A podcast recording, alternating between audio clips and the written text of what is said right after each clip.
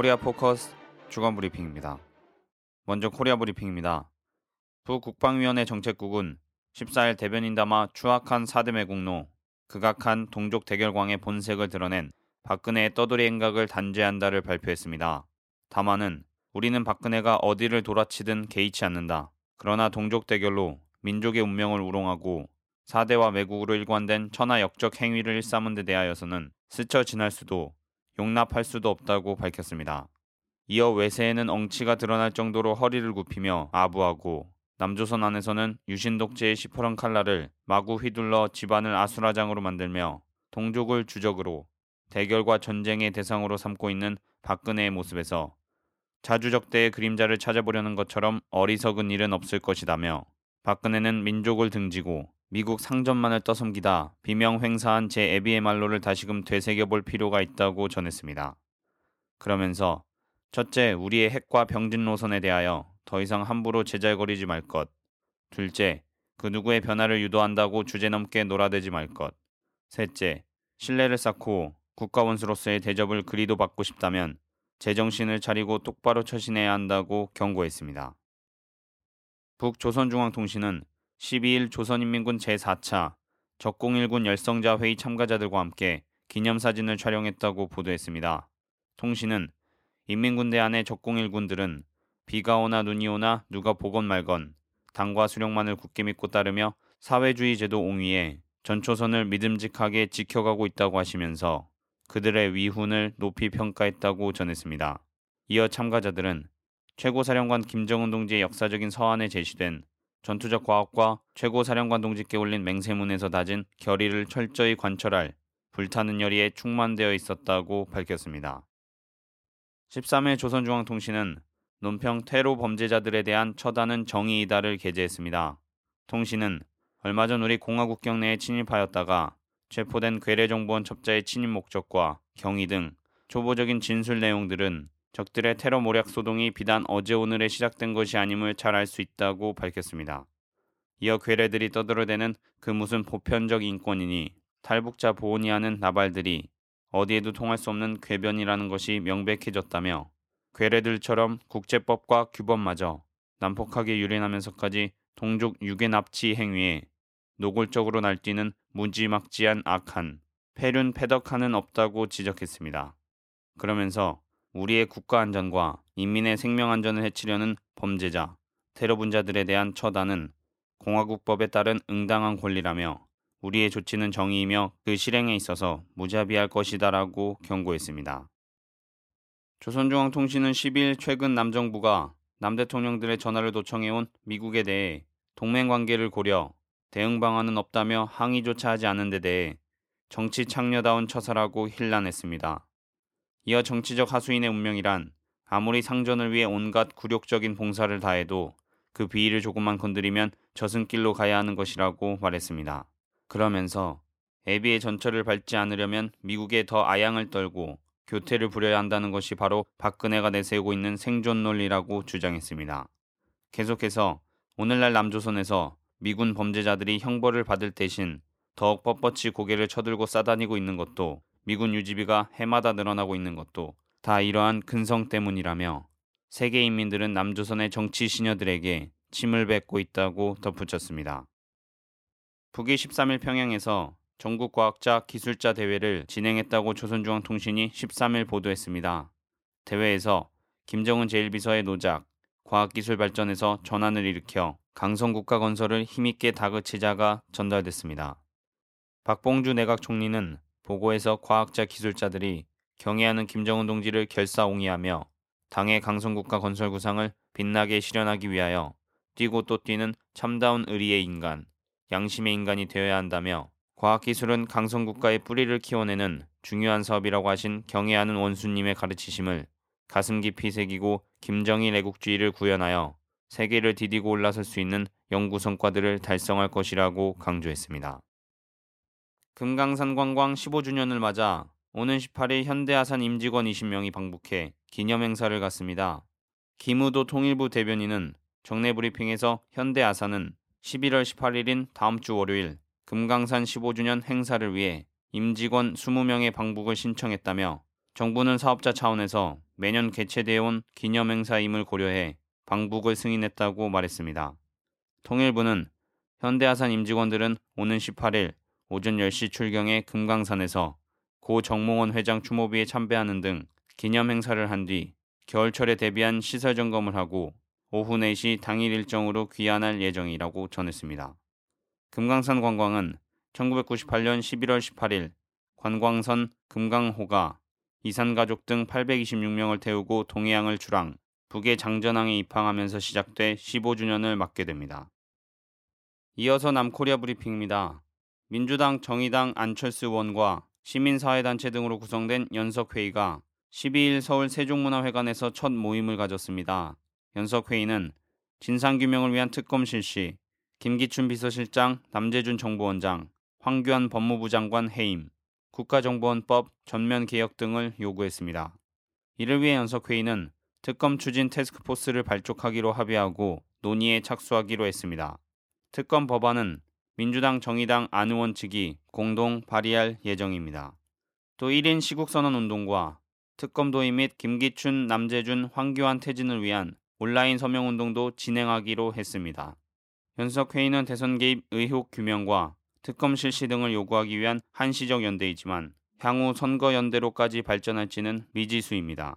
이날 새누리당은 연석회의를 야합이라고 비난하며 특검 도입에 대해 타협의 여지가 없다는 입장입니다.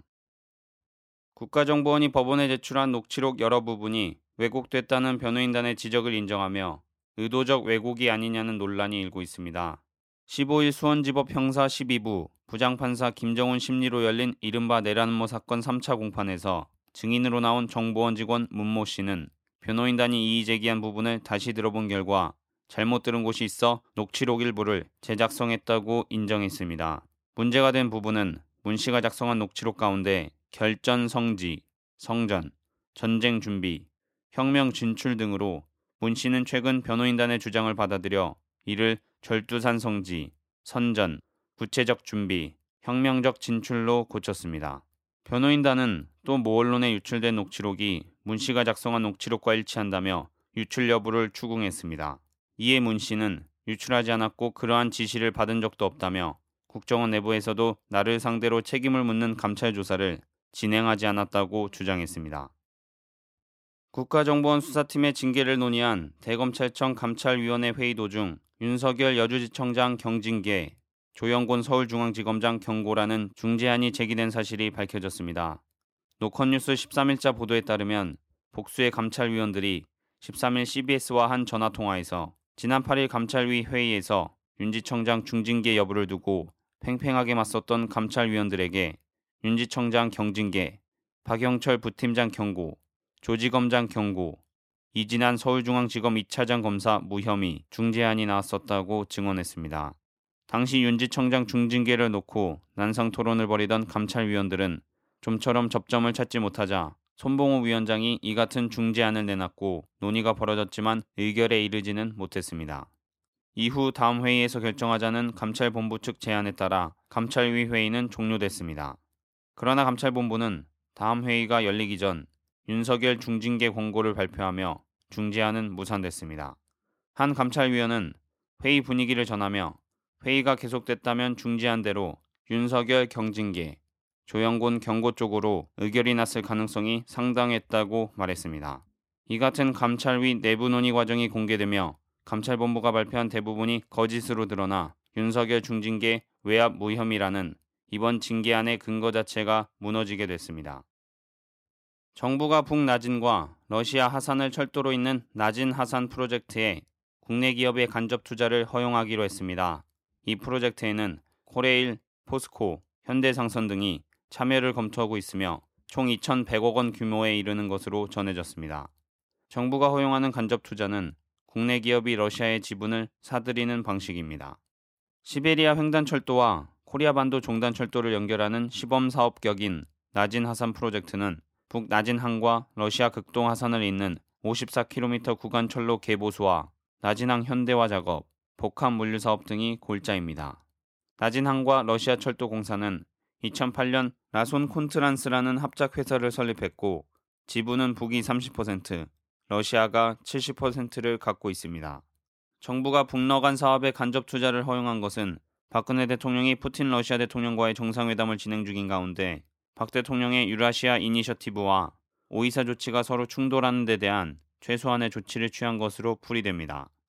그러나 대북 투자 자체를 금지한 오이사 조치에 대한 해제 여부는 불투명한 것으로 알려졌습니다. 자주 통일과 민주주의를 위한 코리아 연대는 12일 출범한 연석 회의가 박근혜 정권의 공안 파쇼 통치를 막고 민주주의의 위기를 극복하는 데 일익을 담당할 것을 기대한다고 전했습니다. 코리아 연대는 남코리아의 박근혜 정권이 공안 통치를 넘어 파쇼 통치로 가고 있는 엄혹한 상황에서 비록 진보당이 포함되지는 않았지만 광범위한 민주개혁 세력들이 하나의 연대체로 단결한 것은 매우 고무적인 일이라며 앞으로 남코리아 사회의 파쇼화를 막고 민주주의를 소화하는 데서 중요한 역할을 할 것으로 보인다고 밝혔습니다.